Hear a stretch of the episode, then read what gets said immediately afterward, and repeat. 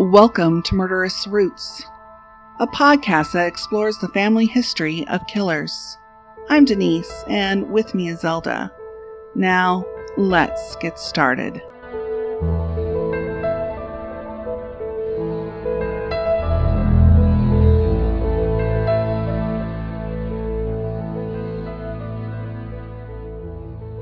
Well, hey, Denise, how are you? I'm fine. How are you doing, Zelda? I had the funniest thing happen today. So oh, wow. I'm still doing the whole uh, curbside pickup for groceries because I mm-hmm. despise grocery shopping. And this also keeps me from impulse purchasing too many pints of Ben and Jerry's. Well, that's probably smart. I actually love grocery shopping. It's the only type of shopping I love. Oh, gosh. Yeah. Well, you know, there's a certain freedom about it, you know, like it's you mm-hmm. can justify anything because it's food, right? Um, right. So I got the curbside pickup. On my way home, I got a call and they said, hey, we forgot to give you your refrigerated food. And I'm like, well, what was that? And they said, well, it was like bacon and grapes. I'm like, okay, that's not desperate. Go ahead and just take it off of my, my thing. I'm not coming back for that. So I pull into the garage, I pull the groceries out, and I realize there's a lot of groceries back here. So they've given me some of the other person's groceries, somebody else's groceries. And oh, no. I'm concerned about these people's diet. So I looked at, and it's literally ten pounds of frozen vegetables. Like two gigantic, I didn't know they put frozen veggies in this these big bags, but they're fi- mm-hmm. two five-pound bags of California mix frozen vegetables. Well, that's good for you, though. Well, it's good for you, but oh my God, they need more variety. I was just like, do people not believe in cucumbers or perhaps sweet peas or something? Well, so some of us don't like vegetables. And now very they're much. they're in my freezer, taking up half my freaking freezer. So, because I can't really take them uh, back, they can't take groceries back once you know they've been put no. in someone else's hands, and I certainly don't want to see them go to waste. But if anyone um, who's listening has any ideas for like casseroles to feed a thousand people that involve ten pounds of frozen veggies, stir fry, lots of stir fry. Yeah, but I don't want to eat all this myself. I need to be able to put it in a casserole and stuff it down someone else's throat because I already have a lot of frozen veggies because I love frozen veggies. Oh, they're just okay. super easy.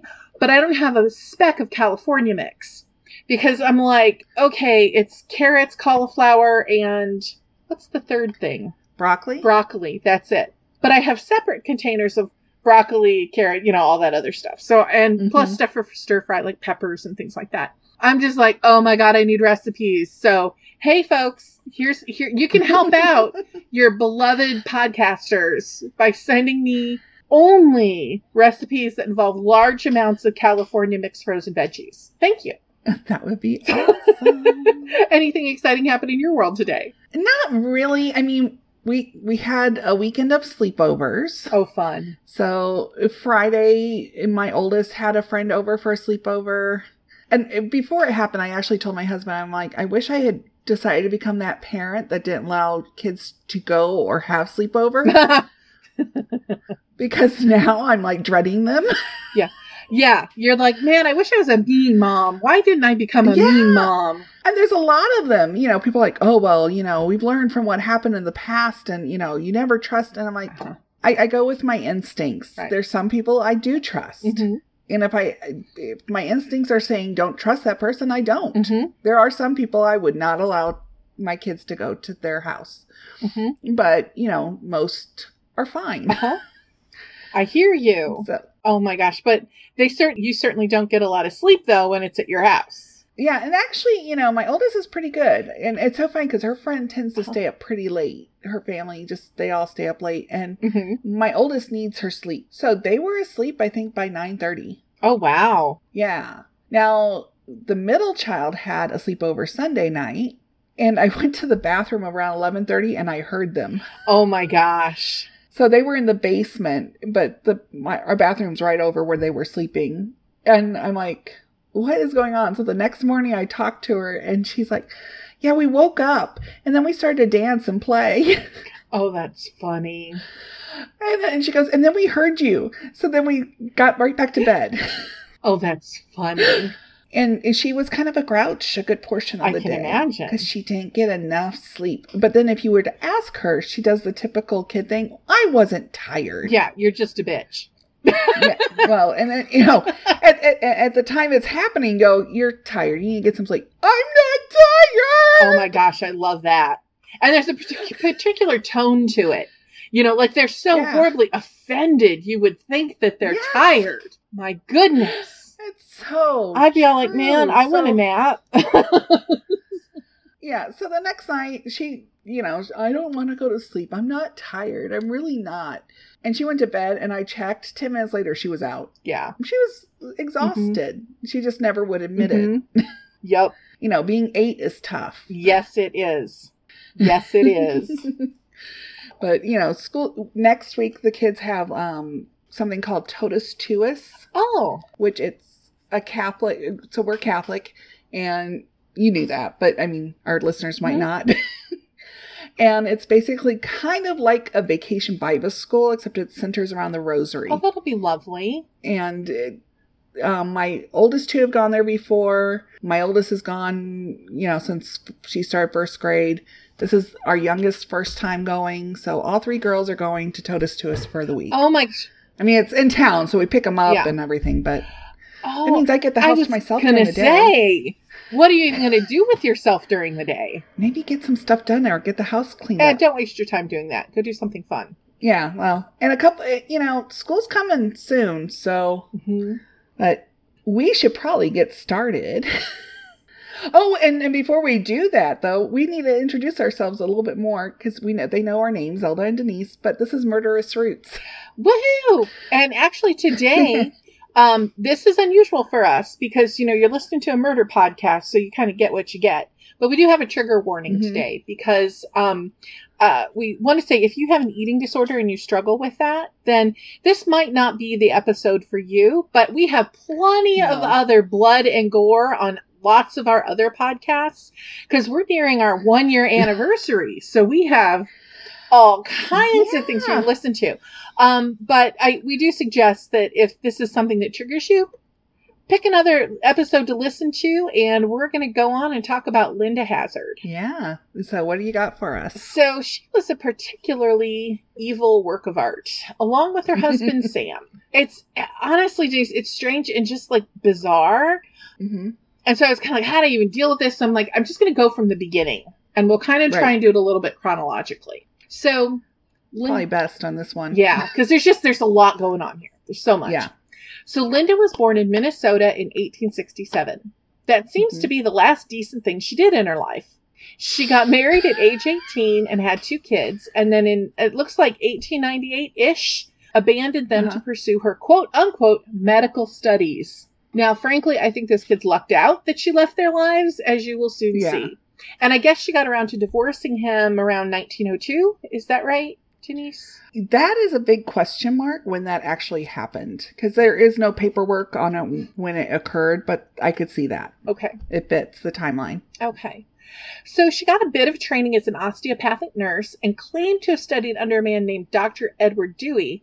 I didn't actually find any actual evidence that happened, though. Um, I kind of wonder if she didn't like read his books and then say, oh, well, I studied under mm-hmm. him, because she yeah. lied a lot. About lots oh. and lots of things. Yes. Yes. So now, Linda was purportedly this strong, independent, bullying woman who didn't need no man. But she snagged another one anyway, in the form of one Samuel Crispin Hazard.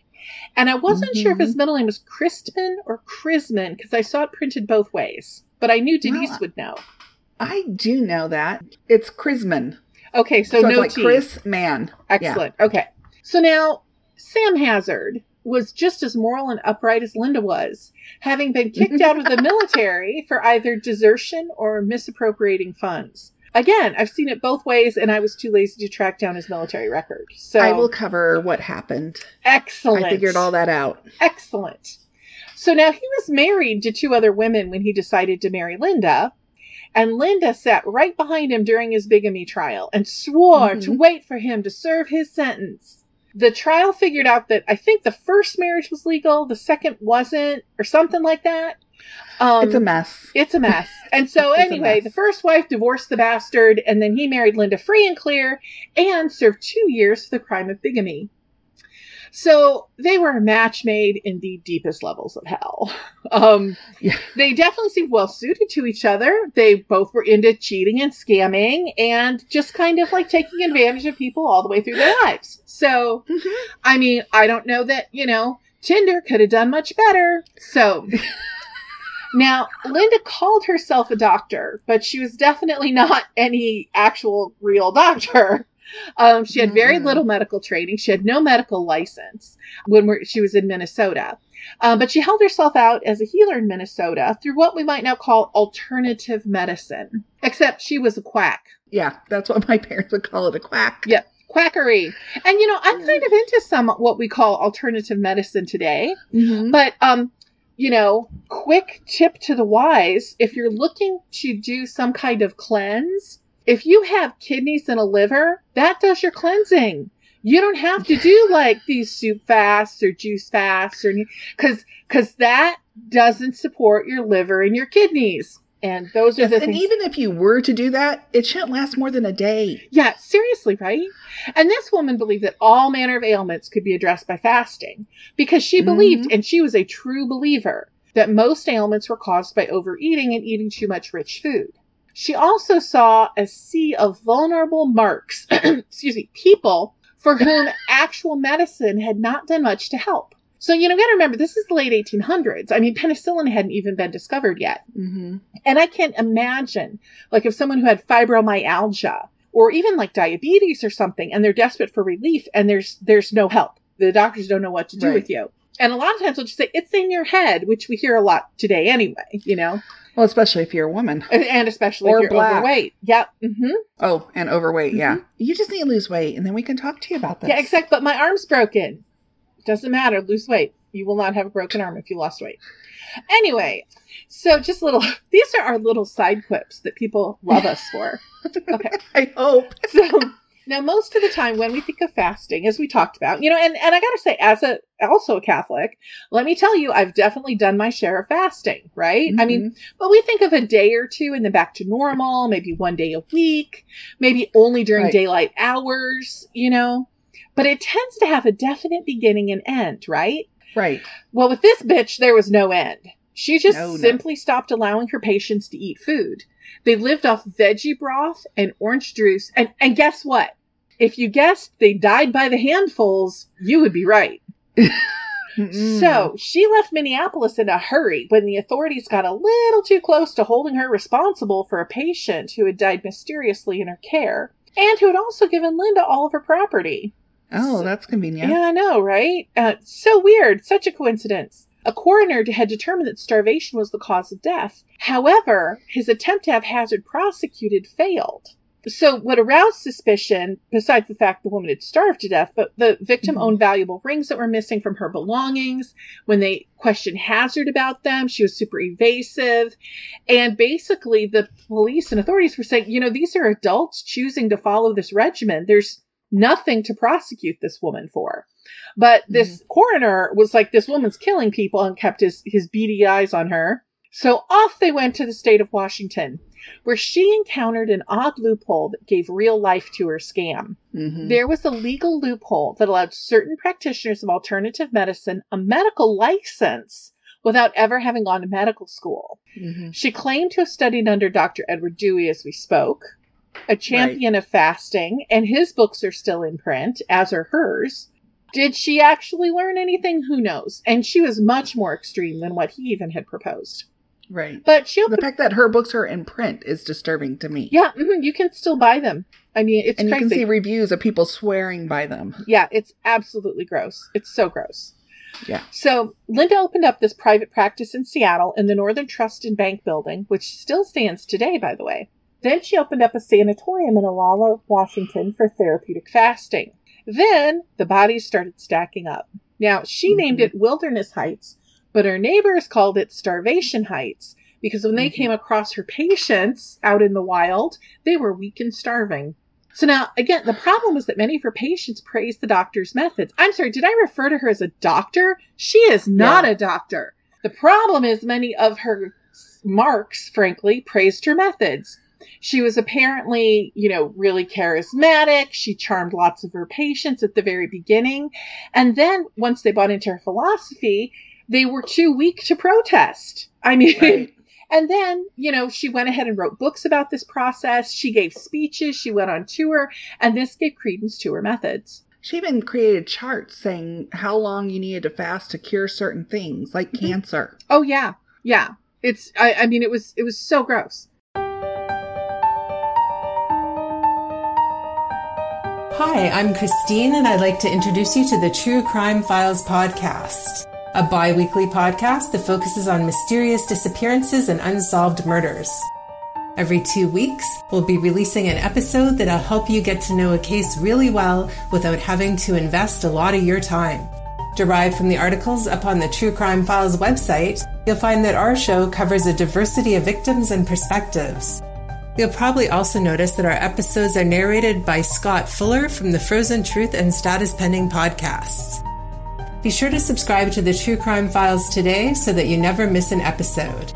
Thanks so much for listening, being a part of our true crime community, and helping to shine a light on cases that might otherwise be overlooked or underreported. So now, um, I got this list. So I've, I'm about to give you the Litany of the Dead, and they mm. have twelve they can directly trace back to her murdering them. They right. they think it was about forty people that she actually murdered. Mm-hmm. I got this list from medical bag dot com under Despicable Doctors. So, okay. In nineteen oh eight, Daisy Maude Haglund, a wealthy Norwegian immigrant, died at the age of thirty-eight following a fifty-day fast under Hazard's supervision.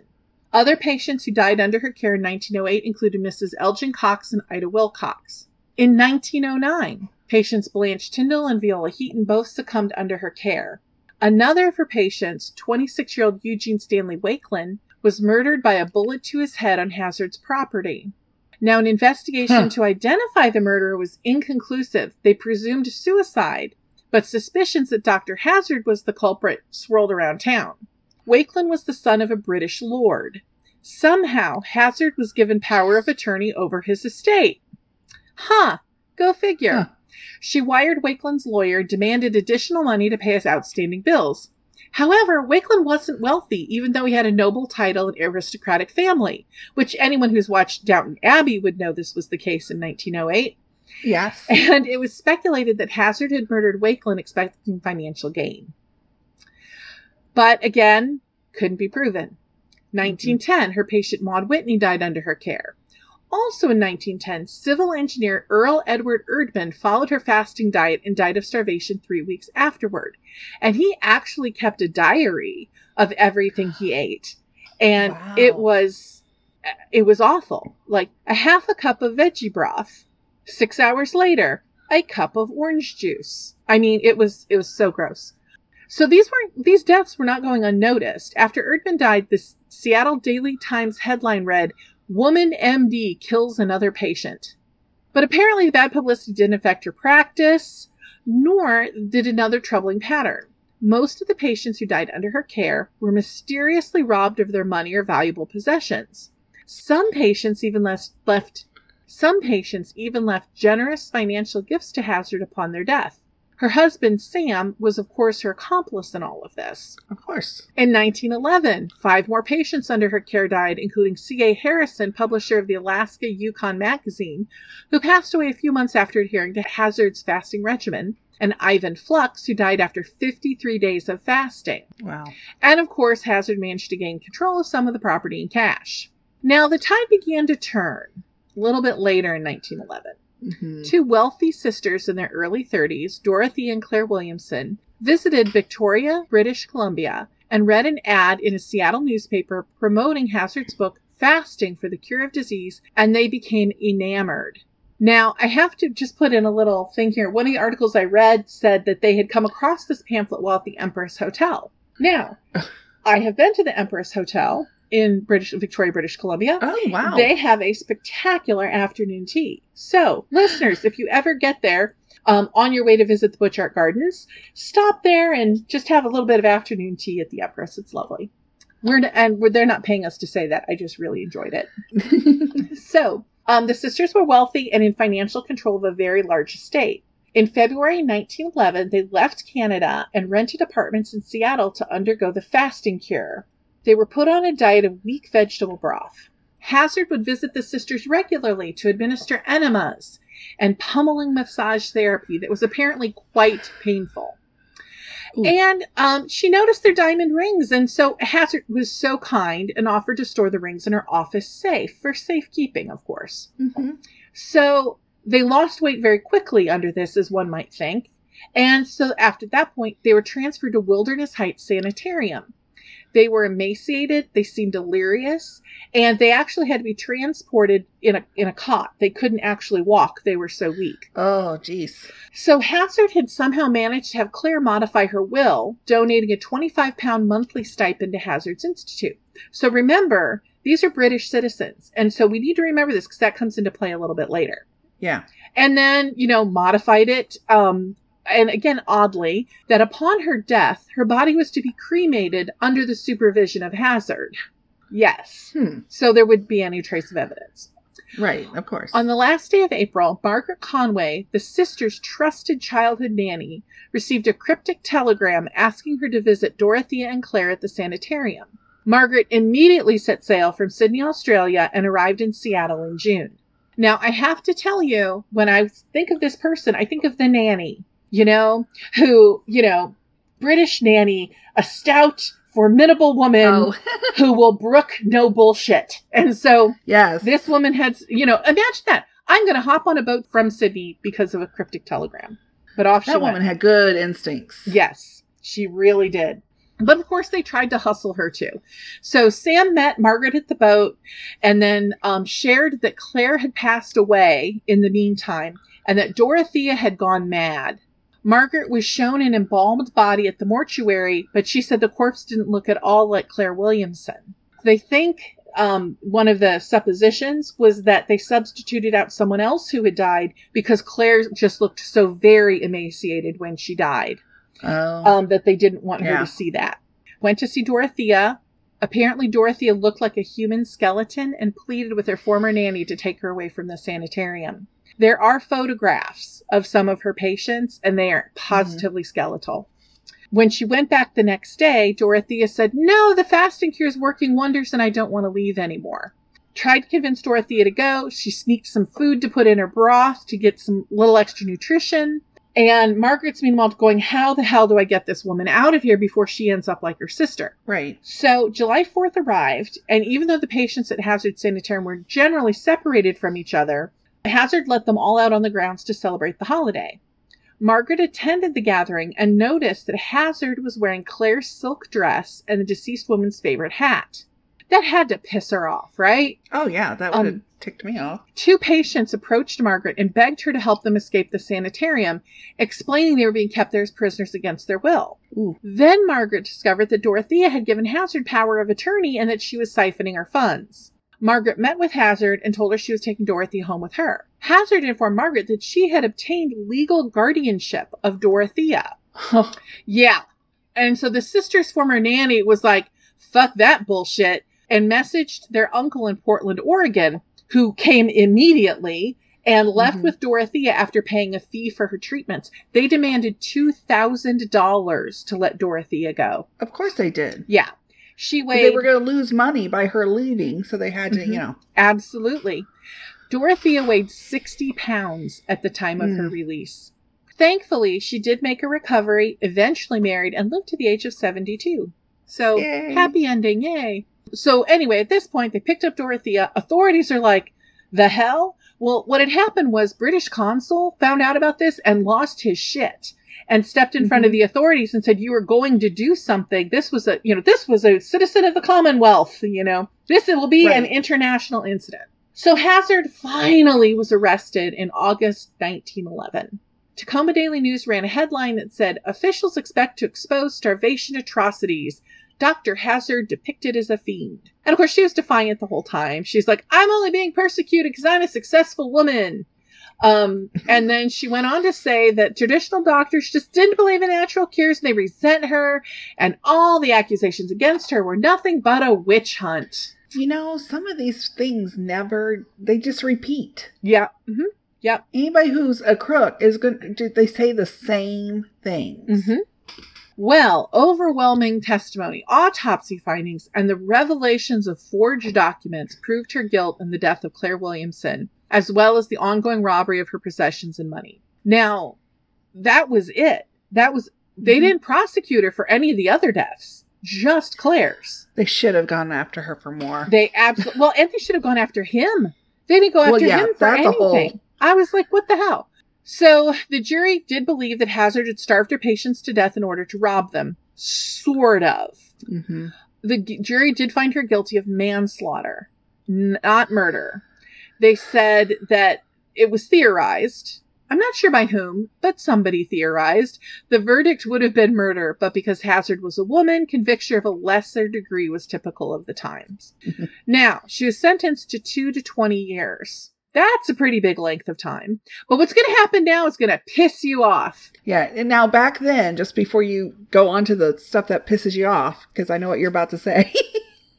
um, back then, they used to give broad ranges. Mm-hmm. I don't know why. You would be like, for murder, one to twenty years. Mm-hmm. It just yeah. didn't matter. It was always a broad range. And that's why we now have minimum sentencing guidelines. Yeah. So she was re- she only served two years. Um, she was released on parole in nineteen fifteen. And then that same year, Governor Ernest Lister, remember the name Governor Ernest Lister, because we're going to start spitting every time we hear that name. Yes. Gave her a full pardon. Unbelievable. Yeah. I'm like, Un- a pardon. Yeah. A pardon. Well, the fact that she got paroled after two years was just disturbing enough. I know, right? I'm like, do you feel like the, the people at the prison were all just like, yeah, we don't want her here either. You know? When I saw the pardon, I'm like, you got to be kidding me. Yeah. Yep. And so what did they do? The, well, one of the conditions of the pardon was she had to leave the country. So she mm-hmm. did for a little while. They moved to New Zealand and opened up yeah. a practice using titles like physician, dietitian, osteopath. She published another book and once again managed to make a considerable sum of money. So, unimaginably, in nineteen twenty, just five years after her release from prison, mm-hmm. Linda and Sam returned to Olalla, Washington, where she opened up a lavish new sanitarium, which she named the School of Health, because her medical license had been revoked. But if right. she's just a teacher and these are her quote unquote students, then yeah. it's totally cool. And uh, coincidentally, there was an autopsy room, so Hazard herself could determine the cause of death for any of her patients. She continued to prescribe her fasting regimen to unsuspecting patients for about fifteen more years, mm-hmm. occasionally getting a reprimand uh, for practicing medicine without a license. But I and mean, more deaths and more deaths. Oh, yes. She continued to charm many people. In nineteen twenty-two, the Longer Life League held a raw food dinner, and Hazard was the guest speaker. The Industrial Revolution had created many unhealthy side effects, um, which, of course, gave rise to a number of Americans who developed obesity. And Hazard's like, do I have the cure for you? Now, oddly, yeah. her second sanitarium mysteriously burned to the ground in nineteen thirty-five, and Hazard never bothered to have it rebuilt. And then, in a little bit of poetic justice, in nineteen thirty-eight, she underwent her own treatment to cure an illness and died of self-starvation. She believed her own lies. Yep. Yeah, she was a true believer in all of this. She just was mm-hmm. like, coincidentally, I can make a boatload of money from cheating people while I'm starving them. So the house Linda and Sam Hazard lived in stood for many years later and was purportedly haunted by the forty-some-odd people she murdered there. Sometime uh, since twenty ten, the cottage was torn down and a new house built on a different part of the property. But mostly what's super sad is her books are still in print. Yeah. It's just wrong. Yeah. Oh, my God. Yeah. Why? I, I just, I mean, I could see keeping one like for a library so you can refer to it, but not like as a part of history, but not. Yeah. Yeah. So many issues with that. If I want to learn how to be healthy, I'm definitely going to look up somebody who murdered people. Right. And be all like, that's that's who I admire. That's who I want to be. And some people I don't think know who she is. Mm-hmm. So they'll see this book and they'll go, oh, okay. Mm-hmm. Because they've never heard of Linda Hazard. Mm-hmm. They're not true crime people. Yeah. Who get into that type of stuff. Oh. I, I, what I can't believe is that Samuel Hazard was never charged with any of this. Yeah. It was put all on her. That's the part that shocks me yeah. because, you know, the one that got shot, I'm convinced Sam Hazard did it. Oh, yeah. He would probably do all her dirty work like that. Oh, I have no doubt. I mean, he was a West Point grad. He knew how to handle a gun, you know, mm-hmm. and it's a shame what he made out of his, his life, but I don't understand how they didn't both die in prison. I really don't understand. Yeah, I don't either. I have to say, though, but my own experience in dealing with people who are con artists, my dad was scammed by some folks. And mm-hmm. unfortunately, they, you know, these con artists have a way of getting between people and their normal relationships and mess yeah. with their heads. And then the police won't do anything because they're like, well, this person's an adult and they say that they're fine. And I'm like, but they're not fine because this guy's threatening to cut off his head. So how is that fine? Yeah. Well, you know, some people people say things they don't mean all the time. Can't prove intent. And it seems like they still are willing to be around this other person. And you're just like, ah, and there's nothing you can do, you know? So, so tell us about the murderous roots of Linda Hazard. Well, they're not so murderous, actually. Um, so... I don't know where all this with her came from. I wish I did, but she does have a very fascinating tree. Oh. And so this is supposed to be a mini-sode. We'll see how many it is. Oh, no. Because there was so much good stuff. So we'll start with Linda. You know, she was born in Carver County, Minnesota.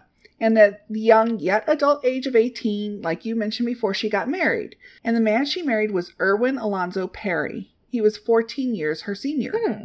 So Irwin was the son of Thomas and Helen, and he was a man who never seemed to have a set career path. Ah.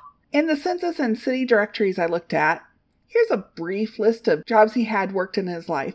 Farmer, bartender, travel agent, janitor, teamster, and stable keeper. Wow, he did get around. Yes, he did. And as you mentioned, the couple had two children. They were Rollin and Nina Floyd.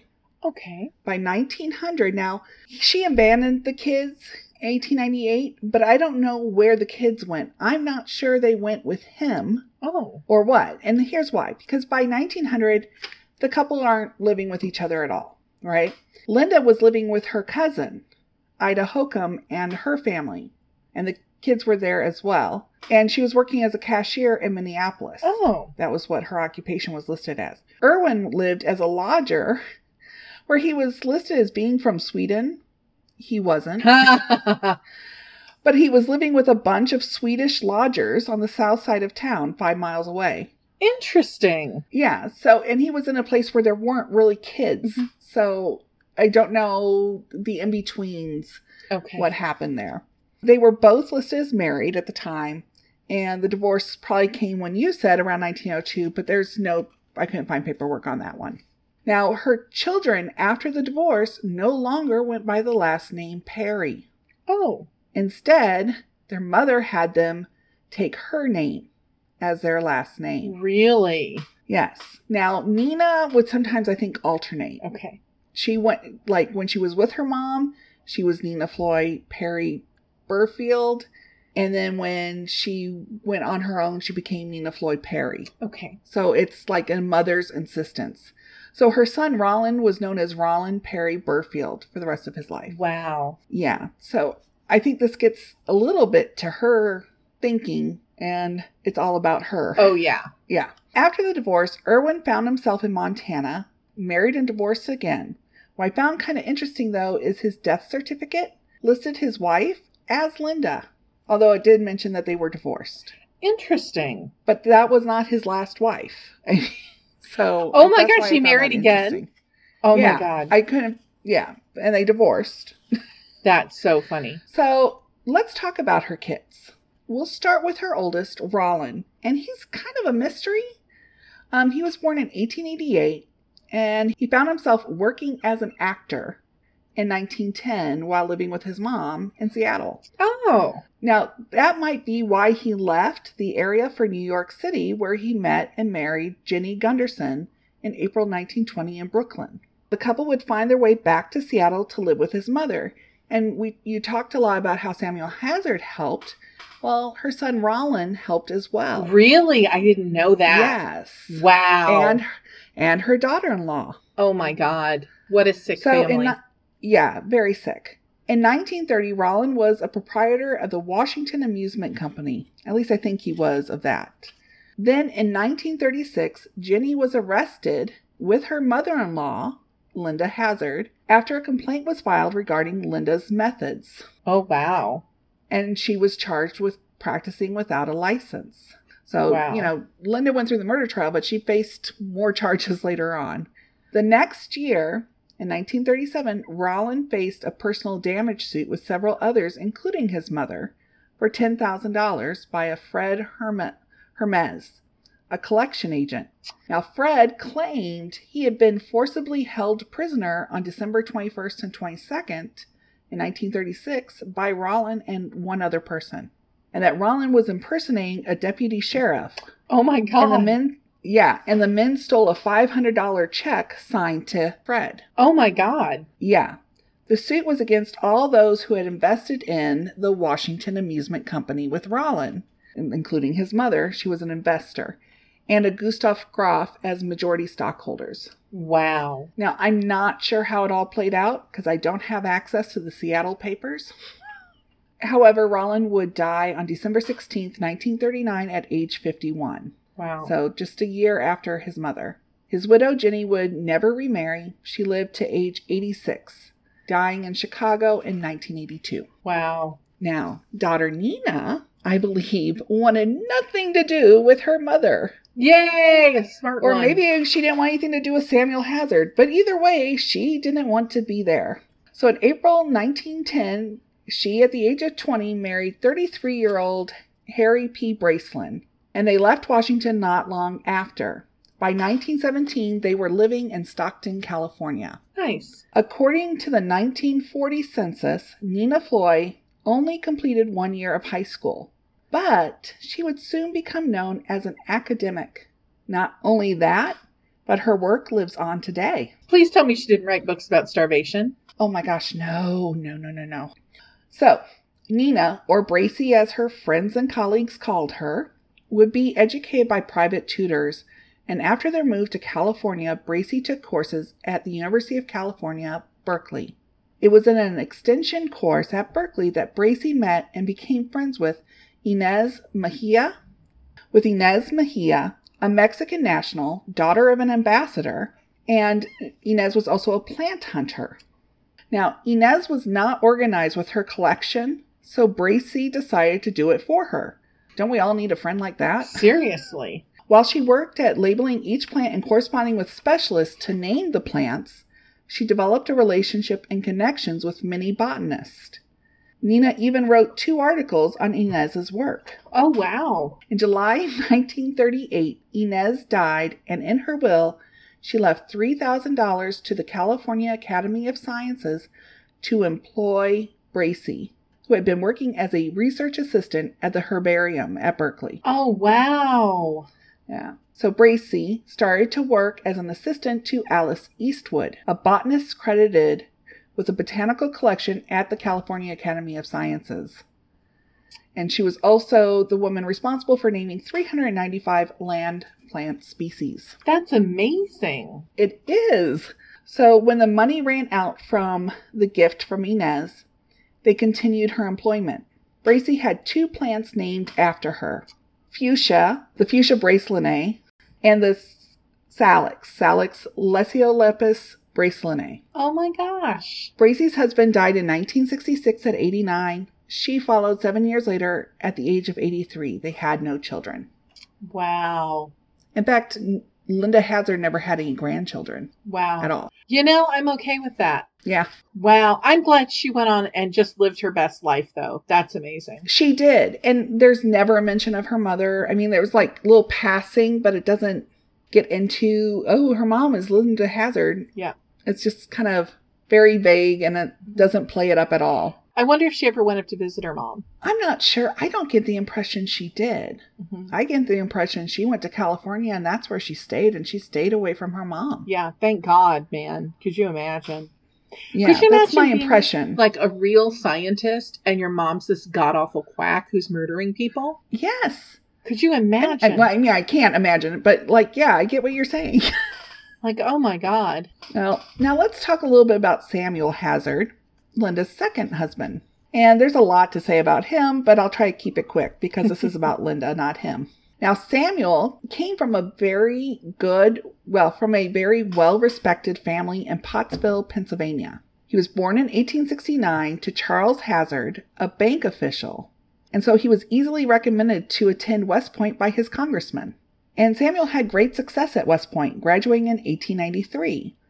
In eighteen ninety-five, he was appointed in, as an instructor of modern languages, a job he held for a while. Then in eighteen ninety-nine, he was assigned to Key West. But that changed after an outbreak of yellow fever, and he found himself at Governor's Island in New York instead. Hmm. That was likely helpful for his wife, Agnes Headley, whom he married in New York City in October eighteen ninety-four. Now, that's when things went wonky, because by nineteen hundred, he was stationed in Tampa Bay. But by the end of February, he had disappeared. Oh. So he was dropped from the rolls on May thirty-first, nineteen hundred for desertion. And there were a ton of little newspaper articles about this. Okay. That, oh, we can't find him. He's gone. Wow. I looked at the papers in Pottsville, Pennsylvania, never... The, that was the only mention of him. Wow. Yeah. So I don't know what happened exactly with his first wife, Agnes. I mean, other than him claiming that he, they got divorced. Mm-hmm. But in nineteen oh four, his desertion came up in the papers when he was arrested for the bigamy. Wow. So it seems he married Viva Estella Fitzpatrick, not Fitz, um, in April nineteen oh three in Saint Paul, the daughter of an Iowa state senator, using an alias, Samuel Hargrave. Linda had a patient in the apartment building that Sam and Viva lived at, and she knew both of them. So Viva ended up returning to Iowa with the expectation that Sam would transfer. Instead, he married Linda in November nineteen oh three without divorcing Viva, and for all we know, he was still married to Agnes like he claimed, and he, he's got three marriages going. Wow. Now, he was sentenced to two years for the bigamy, and I see no evidence that they married again, him and Linda. Okay. There is no other marriage record. Okay. So it could be it was legal because there was a divorce record with his first wife. But he was convicted of the bigamy against Viva. So it gets a little confusing. Interesting. Mm-hmm. Now, Linda mentioned that he got his divorce from Agnes in September nineteen oh three, and they waited until November to marry because of that. Now, what I found interesting were some of the articles during the trial, because he was telling Viva, I'm leaving Linda. I'm going to be coming to Iowa and be with you because you're the woman I love. Oh, my God. And there were newspaper articles. He's put Linda to the side. He's, you know, moved on. He and Viva. Yeah. No. Wow. It was all lies. He was a piece of work. Wow. Yeah. So now it's time to start going backwards. And we're going to talk about the Burfields. So her paternal line was a bit difficult to track. Her grandparents were John and Jane Burfield, who were both born in Pennsylvania. John in seventeen ninety-nine. I believe they settled in Barlow, Ohio, where Montgomery lived in eighteen fifty. But the thing is, I'm lacking solid evidence to support it with confidence. Okay. Because John Burfield, Jane Burfield, a lot more common than you think. Mm-hmm. Now, if so, though, if that was him living with him in eighteen fifty, Montgomery had at least five brothers and sisters. Wow. And again, Montgomery is Linda's father. So Montgomery was born in March eighteen twenty-eight at Bellefonte, Pennsylvania, just twelve miles northeast of State College, a town that didn't exist in eighteen twenty-eight. Montgomery made his way west, settling in Carver County, Minnesota, where he married his first wife, Margaret Ladley, in eighteen fifty-seven. The couple had two children, Matilda Jane and Thomas Julius. Then in eighteen sixty-two, Montgomery enlisted in Company H of the ninth Minnesota Infantry Regiment during the Civil War. What they may not have known at the time of his enlistment was that Margaret was pregnant with their third child. Mm. The first campaigns of the ninth involved the Sioux, with Company A starting a campaign against the native tribe. Company H, Montgomery's company, served as relief. This was the Dakota War of eighteen sixty-two. Mm. Other names for it are the Sioux Uprising, Dakota Uprising, or Little Crow's War. It started in eighteen sixty-two. In August eighteen sixty-two, after a young Dakota killed five settlers from Germany. Later that night, a council of Dakota made the decision to drive away the settlers by attacking settlements. three hundred fifty-eight settlers were killed. Now, this um, uprising, I guess you would say at the time, it prompted a bunch of, it prompted the enlistments into the militia in Minnesota. Okay. It happened the Civil War exactly at that time. Mm-hmm. It ended with four hundred Dakotas surrendering, over sixteen hundred Sioux captured, including women, children, and the elderly. Montgomery's unit in December worked as guards in Mankato, as thirty-eight Dakota men were hanged the day after Christmas.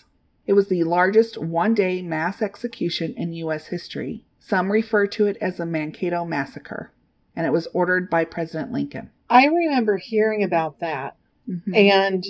Was, and so was he part of that? He was one of the guards there. Yeah. Oh my God. That's where his unit was. Wow. And, and I encourage people, like, go read up on this, because yes. The U S does not come off looking very good in any of it. No. And, and I'm going to talk a little bit more about it here in a second. Okay. Um, there is a documentary though, and I'll put it on the website as well, called The Dakota thirty-eight. And I just found it today, so I'm going to ch- check it out myself soon. Mm-hmm. To be clear, the Dakota did not start the violence just to be violent. The U S had been negotiating and violating treaties for decades. Part of the treaties included the Dakotas ceding large amounts of land, provided that the U S would give them money and supplies. With the Civil War going on, the U S was behind on money and food by two months, at least. Mm-hmm. Most land where the Dakota were forced to live was not arable, and hunting wasn't enough to feed all the people there. So being behind on food was not good in any shape or form. Mm. Then the Dakota asked for food on credit. Like, can we get this food now? It's supposed to be coming anyway. Give it to us on credit. Mm-hmm. And they were denied by the government rep, Andrew Jackson Myrick, who was quoted as saying, "So far as I am concerned, if they are hungry, let them eat grass or their own dung." Wow. Yeah. What a bastard. Yeah, he was. This is what prompted Little Crow to argue for a tax to drive out whites after the Dakota man killed the five German settlers. Because I believe that was an, kind of an accident. Like, they ran across him, it got into a bout, and the guy, that part that set it off didn't happen intentionally. But apparently at first Little Crow wasn't supporting the idea of the attacks until a young brave called him a coward. Wow. Mm-hmm. The war ended a month later on September twenty-sixth, eighteen sixty-two. Little Crow was killed in July eighteen sixty-three while gathering raspberries with his son. The shooter collected a bounty. His skull and scalp were put on display in Saint Paul, Minnesota, where it remained with the city until nineteen seventy-one. Oh, that's horrifying. It's awful. I, it just makes me angry just thinking about that. When I was saying it, it was making me angry too. Wow. Yeah. So there's a lot more to learn about this. And it it wasn't taught in school when I was in school. Mm-hmm. It's one of those you learn later, mm-hmm. unfortunately. Once the Dakota War came to an end, the ninth Minnesota Infantry and Montgomery moved south to aid Union, Union forces for the remainder of the Civil War. While at war, in April eighteen sixty-three, Montgomery's wife died during childbirth. She is buried with her infant son. Mm. Montgomery was discharged in May eighteen sixty-five.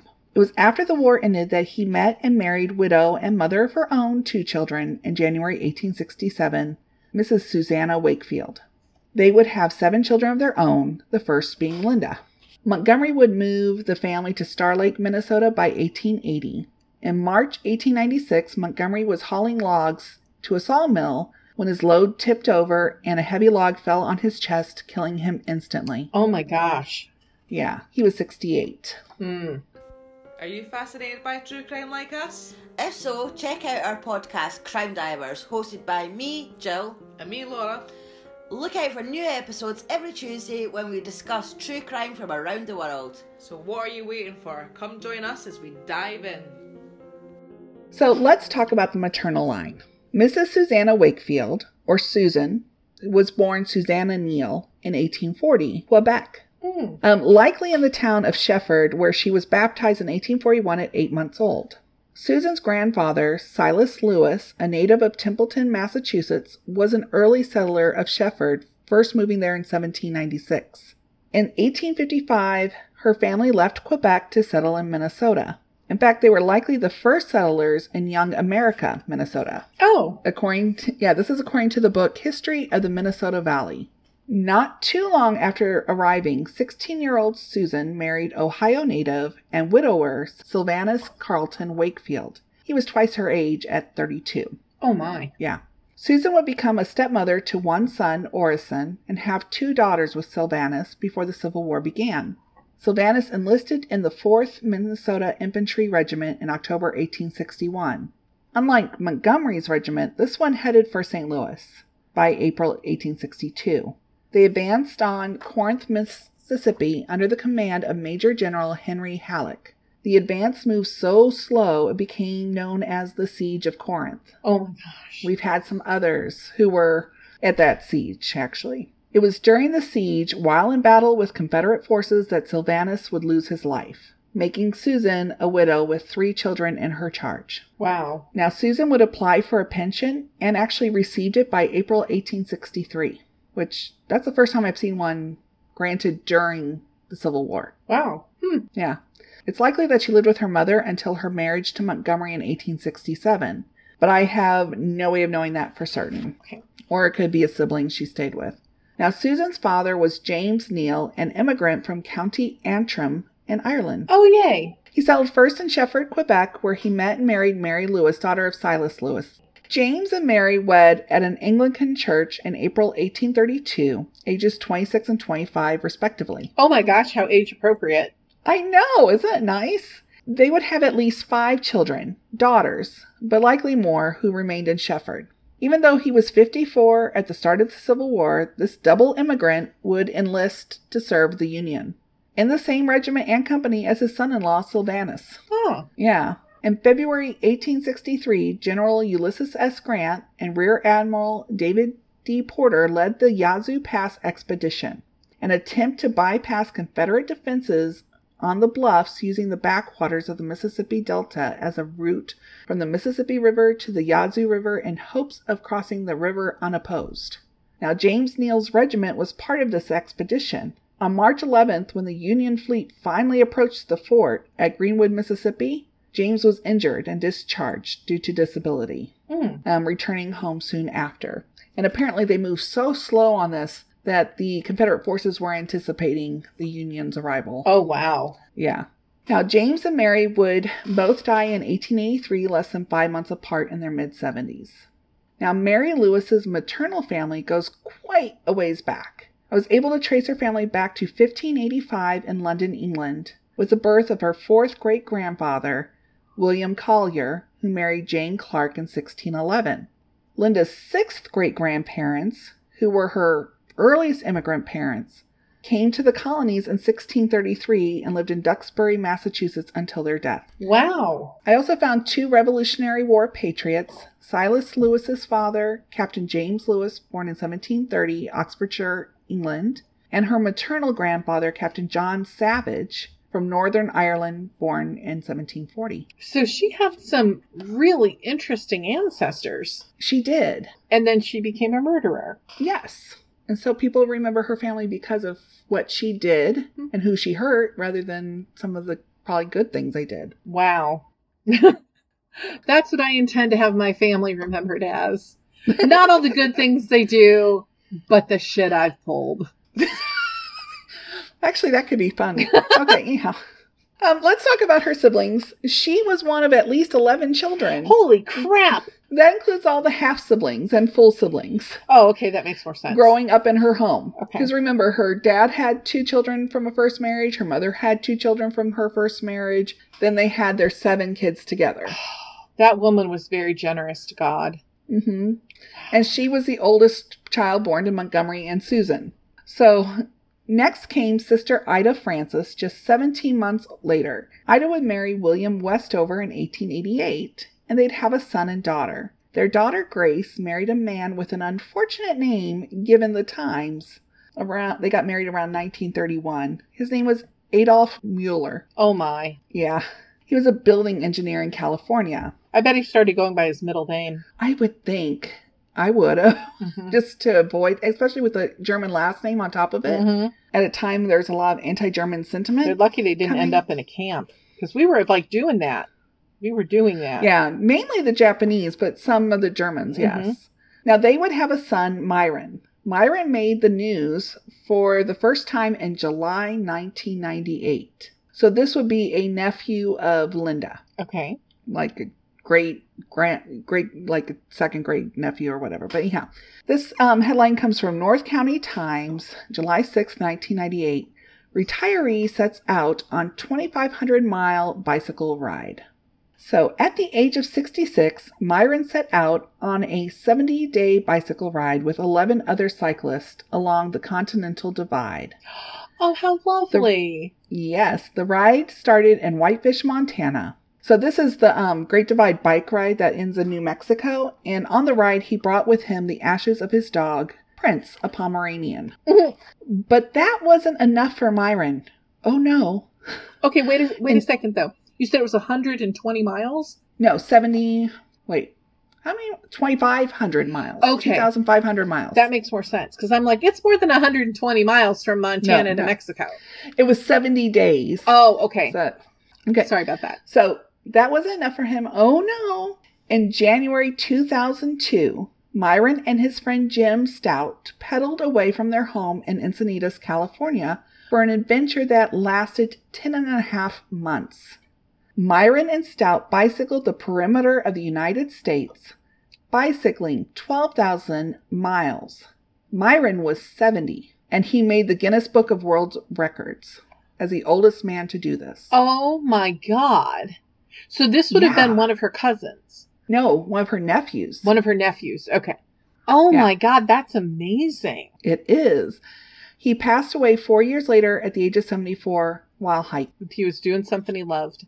Wow. Yes. But it gets even better because his daughter, Denise, which she has a brilliant name, I think, was very proud of her dad, who before riding bikes founded the Rancho Santa Fe security firm in nineteen seventy-eight, a company in San Diego County that operates to this day. So Denise is no slouch herself and has her own Wikipedia page. Oh, my. De- yeah. Denise Mueller Corrin. Corrin? So if, if Denise, you happen to be listening to this, I'm sorry I butchered your name. But Corrin, I think, is how it's pronounced. But she's a cyclist.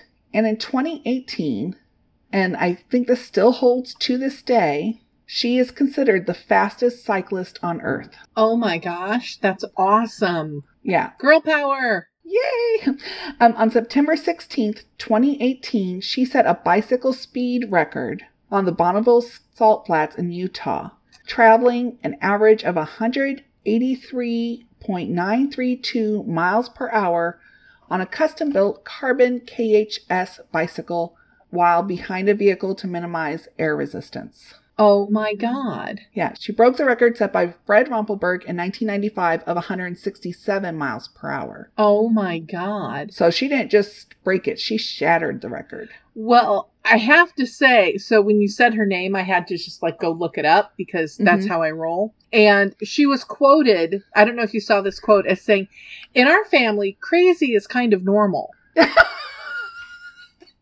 I wonder if she knows that Linda was her aunt. Denise, how fitting that is. If you hear this, we kind of want to talk to you because your family yeah. sounds amazing. Yes, I had to see if she's on Twitter or something and tag her yeah. and hope that she sees us. Okay, Denise is the first woman and only woman in history to hold the world record and is the C E O of her father's security company at the same time. See, this is how you have a healthy life. You know, yes. You get out and you live your life. Now, Linda's brother, Montgomery Junior, five years younger than Linda, remained in Minnesota, unlike his older sisters, where he was a farmer, and he married Myrtle Pepper in eighteen ninety-two and had six children. She died in nineteen oh seven, and Montgomery remarried two years later to Blanche Harris. He was thirty-seven. She was eighteen. Ew. I mean, technically she's an adult, but yeah. Ew. Ew. The couple would have five children of their own, and we're going to talk about three of them. Huh. Daughter Pearl Burfield was not lucky in love. She married mm. and divorced three times before finding her fourth and last husband. I'm not judging, but it's just a bit unusual, especially given the times. Mm-hmm. But her brothers, only sons of Blanche and Montgomery, had bigger challenges than just multiple marriages. We'll start with Roland Barton Burfield, born in nineteen seventeen. Roland was a World War Two vet who served in the Army from January nineteen forty-two to September nineteen forty-five. At the end of the war, Roland had a couple of incidents with driving.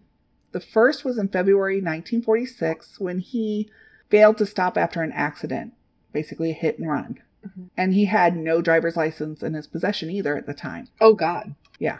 Then in January nineteen forty-eight, Roland was involved in a more serious car accident in northern Iowa, just south of the Minnesota state line near Elmore, Minnesota. Now, it's important to remember that in nineteen forty-eight, there weren't seatbelts, much less car seats for children. According to Burfield in the Algona Upper Des Moines paper um, on January twenty-seventh, nineteen forty-eight, he had been in Bellingham, Washington, when he and two of his brothers left. And there, he only had two brothers, though, so that was Walter and Judson. So three days before this incident happened, they left Bellingham, Washington, basically.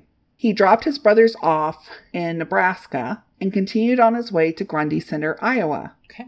And while he was in Grundy Center, he just stayed overnight at a friend's house on a Friday night just to get some sleep. The next afternoon, he left, heading for Minneapolis to a home he recently built. As he headed north, he came up behind Norval Krosh and his family as they were heading home to Elmore, Minnesota. Roland claimed that Krosh's vehicle suddenly appeared, and when he tried to brake, he couldn't stop in time because the brakes must have been bad. Norval was going twenty-five miles per hour. Roland Burfield was going fifty-five. Oh my. When he hit the Krosh family vehicle. In the Krosh family vehicle was Mister and Missus Krosh, a baby girl named Joyce, being held in her mother's lap, two other daughters, and a son, Earl, age seven. Roland had no injuries, but Earl had a cut over his eye, daughter Marilyn, age five, had head injuries, Norval had back injuries, there was bruising for Missus Krosh and a daughter. The baby, though, well, this is from the Algona Upper Des Moines paper again. The baby was being held in the front seat by its mother. The impact bounced the baby from its mother's arms, and the little tot flew through the rear window of their nineteen thirty-four Ford and over Burfield's machine. Oh, my God. The baby was just six weeks old. Oh, my God. And she lived with a double skull fracture for two days before she died. Oh, my God. It's heartbreaking. If I were that mom, I would have peeled his skin off right there. Something I would, oh, I just, but it, that's not even the, there's even more upset, upsetting part oh, on this. No. Roland was arrested, but only because he didn't have the three hundred dollars in fines he needed to pay for the accident. Oh my God. The charges being improper brakes, overtaking a car contrary to a section of Iowa code, and following another car closer than a reasonable distance. The prosecuting attorney said they just didn't have enough to go after him for more. To that I say, bullshit. Did the family at least sue him for damages or anything? I didn't find anything about a lawsuit. Oh, my God. I mean, it's possible, but... Of course, back then, they might have gotten their medical bills taken care of, but that would have been yeah. it. That's horrible. It is. Roland left Minnesota a few years later for Anchorage, Alaska, where he lived until his death at age fifty-four in nineteen seventy-one. Good. Minnesota did not need him. No. Alaska knows how to deal with those people. Right? I'm just... Because here's what I know. They didn't just suddenly appear. If they're doing twenty-five miles per hour, they didn't suddenly appear. Well, and hello, you've been to Iowa, right? I mean, yeah. How many times? And it's flat. I mean, there's mm-hmm. the occasional cow breaking up the landscape, but for the most part, it's flat. You know he had to have seen them. Right. And you, just, you could see, mm-hmm. especially that part, because I have driven through that part a- enough. Mm-hmm. And he would have at least seen a way to go around them. Right. If he would, that was the issue. Because mm-hmm. there's not traffic coming at you that quick, especially right. back then on top yeah, of it. Because, I mean, he was only going fifty-five miles an hour. Oh, yeah. I mean, it's not like it was one hundred fifty miles an hour. That's, mm-hmm. there's something going on there. Yeah, I, I'm I don't judging think there was a problem him. With those breaks. I'm, I am too. I'm just... Uh, mm-hmm. Here's what I suspect happened, and this is just mm-hmm. me, because talking out of my um, ear, because it's like, okay, I bet he was stuck behind them for some purpose, was angry because for some reason he couldn't get around them, mm-hmm. and decided to ram into them to get him to move over to the side of the road. That's possible. I was thinking more that he had driven those three days. He might have slept at the friend's house, but he was still tired. Mm-hmm. He wasn't paying attention. Oh, yeah. He was falling asleep. He he wakes up and he realizes he's about to hit the car. Yeah. And he, he goes to stop and it's too late. That's entirely possible, too. Yeah. Oh, so Roland was um, Linda's nephew from mm-hmm. her brother Montgomery. Okay. So Montgomery's other son, Walter, was born in nineteen twenty. So, Montgomery Junior's other son, Walter, was born in nineteen twenty-two, also enlisted in the Army, but his time was much shorter. Four months after his enlistment, he was discharged due to illness. He married Berenica Cordell in nineteen forty, and they had three sons and one daughter. And, interestingly enough, they lived in an area not too far from me. Ah! And I found the following article in the Pantograph on June sixth, nineteen sixty-three. Charging assault, he sues visitor. A Pekin man who claims he was assaulted at his home by a visitor to another apartment has filed suit against the alleged assailant in Tazewell Circuit Court. Walter H. Burfield filed the suit against John Estes. He claimed that Estes, visiting a second-floor apartment of his son, Walter G. Burfield, beat him with his fist and a blunt instrument. Burfield asked damages for his injuries of five thousand dollars plus five thousand dollars for punitive damages. Wow. Mm-hmm. Now, the next year, Walter would die in a head-on collision at the age of forty-one, and the other driver also died. So there's a thing with car accidents on Montgomery Junior's wow. family. Now, it seems that some of the children of Montgomery Junior and Blanche did face a lot of hurdles. Now, let's talk about two of Linda's half-siblings. Those of a Montgomery and his first wife, Margaret. Okay. Their their oldest was Matilda Jane, who at the age of nineteen or so married August Bourne around eighteen seventy-nine. August had several different jobs as they raised their six children. And I have a post-mistress alert. Really? Kind of. Yeah, kind of. Kind of excited. Their only daughter, Pearl, worked as an assistant postmistress from around nineteen oh four to nineteen oh six. I love that. And what a name, Pearl. That's like the perfect yeah. postmistress name. And her, yeah, her name at the time was um, Pearl Bourne. See, there you go. And she stopped being a postmistress once she got married to Charles Saint John. Darn it. Now, Matilda's youngest child, Arthur, who was born in eighteen ninety-five, had an adventurous spirit. Ooh, did he join the circus? No. Oh, I'm waiting for um, someone to join the circus. I haven't ever run across that, but you never know.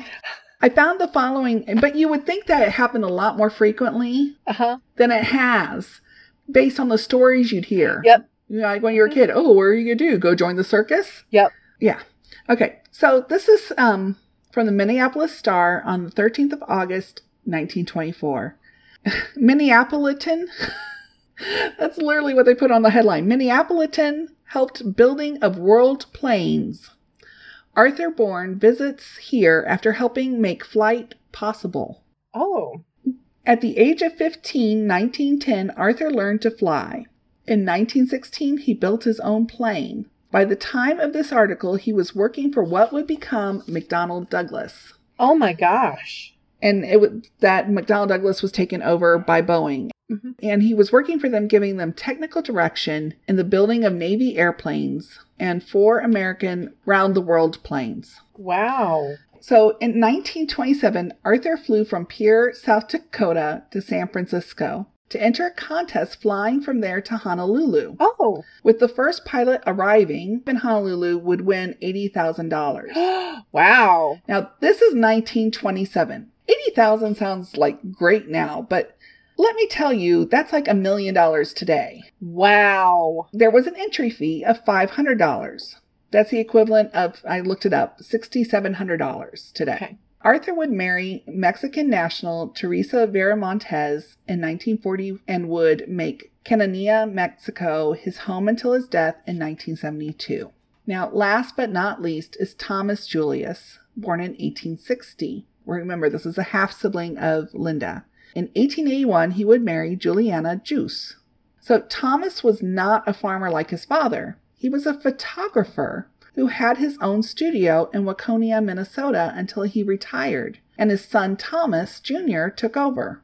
Thomas and wife Juliana had eleven children, only two of which were boys. So they had nine daughters. They're so lucky. Yes. As my husband would say, though, oh my, nine weddings?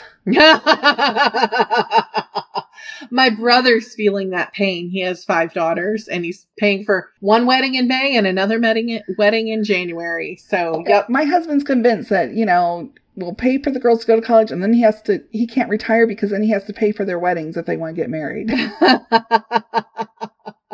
And and since we started a little older than the average person, that means he's like never retiring. So there you go. Maybe you'll be really lucky and they'll all become nuns. Well, funny you should say that. Now, sadly, two of the daughters died in childhood, mm. and one would die unmarried at age thirty-two. And I presume that Juliana was Catholic because the family was very Catholic. I say this because the other six daughters mm-hmm. all became nuns. Are you kidding me? Of, no, I'm not. Not one of them ever married. I love this so much. Yay, nuns. I love nuns. Okay. There were four in the School Sisters of Notre Dame. Sister I Mary. love the School Sisters of Notre Dame. Oh, okay. I'll shut up now. Keep going. There was Sister Mary Bertrandus, Sister Mary Thomasine, Sister Mary Gregor Veronica. And what's cool about her is she actually went to Guatemala for one year uh-huh. in nineteen sixty-four to nineteen sixty-five. But before that, in nineteen fifty-seven, she was spent time in Sao Paulo, oh, Brazil, yeah, teaching English for three years. Oh, my gosh. And Sister Mary Devota Genevieve. Now, and then there were two in the Order of Saint Benedict. Awesome. Sister Ubalda Melonia. She was a music teacher. And Sister Corda Clara Margaret. Oh, now were they the Minnesota Benedictines, or did they take? Did they go with a different one? Minnesota. Oh, I love that. I love the Minnesota Benedictines. I've been there. They're lovely. And that is the family tree of Linda Burfield Hazard. Oh, you ended on such a positive note. This is so nice. Oh my gosh. I was really like, I found this, this particular um, criminal kind of devastating, you know, yeah. because she was so methodical and just so, so cruel. I mean, the cruelty of it is just beyond imagining. And she was using people's desire to better themselves or to get healthier mm-hmm. against them. Yeah. Yeah. And I'm just, I, I mean, so to end on the note that the rest of her family spent their lives making up for her bullshit, whether or not they knew it. But I'm well, like... Well, the vast majority did, yeah. Except for that one, Roland Burfield. Oh, Roland. Oh. But, you know, I have to say, it.